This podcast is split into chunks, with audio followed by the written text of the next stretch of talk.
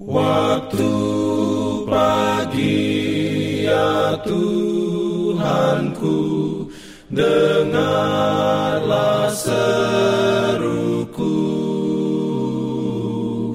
Melayang doa yang sungguh Memandang padamu. Selamat pagi pendengar Radio Advent Suara Pengharapan Mari mendengarkan suara Tuhan melalui tulisan pena inspirasi bersama Allah di waktu fajar.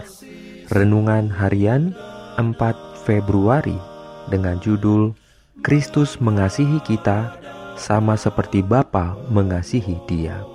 Ayat inti diambil dari Yohanes 17 ayat 23.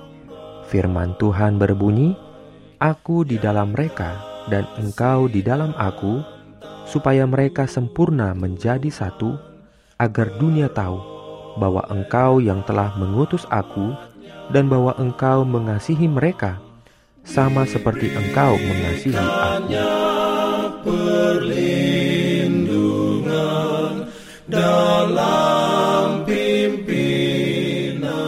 Urayanya sebagai berikut. Yesus mengajar kita memanggil Bapaknya Bapa kami.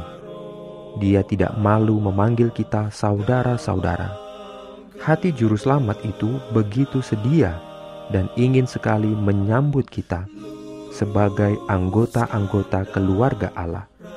Sehingga dalam kata-kata pertama yang harus kita gunakan untuk mendekati Allah, dia menetapkan jaminan hubungan ilahi kita, Bapa kami. Ini adalah pengumuman dari kebenaran yang ajaib itu, begitu penuh dengan dorongan dan hiburan bahwa Allah mengasihi kita sebagaimana Ia mengasihi anaknya.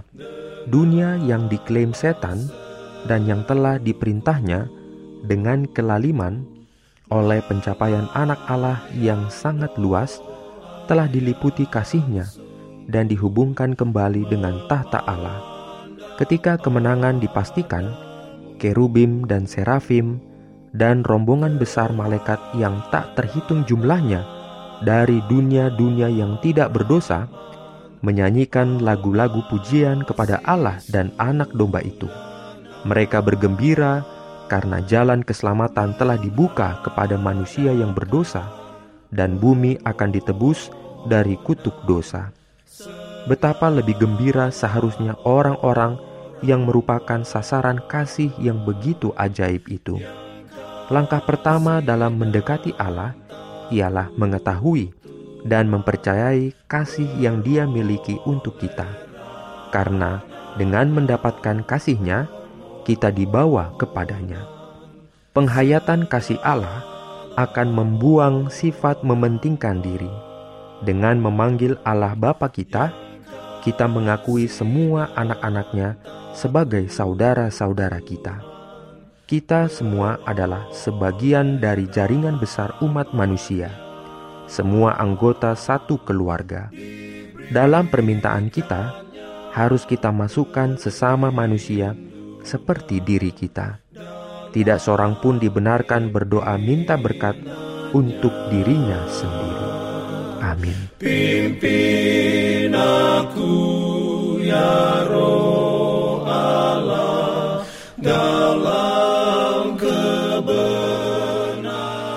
Jangan lupa untuk melanjutkan bacaan Alkitab sedunia. Percayalah kepada nabi-nabinya yang untuk hari ini melanjutkan dari buku Kejadian pasal 22. Selamat beraktivitas hari ini.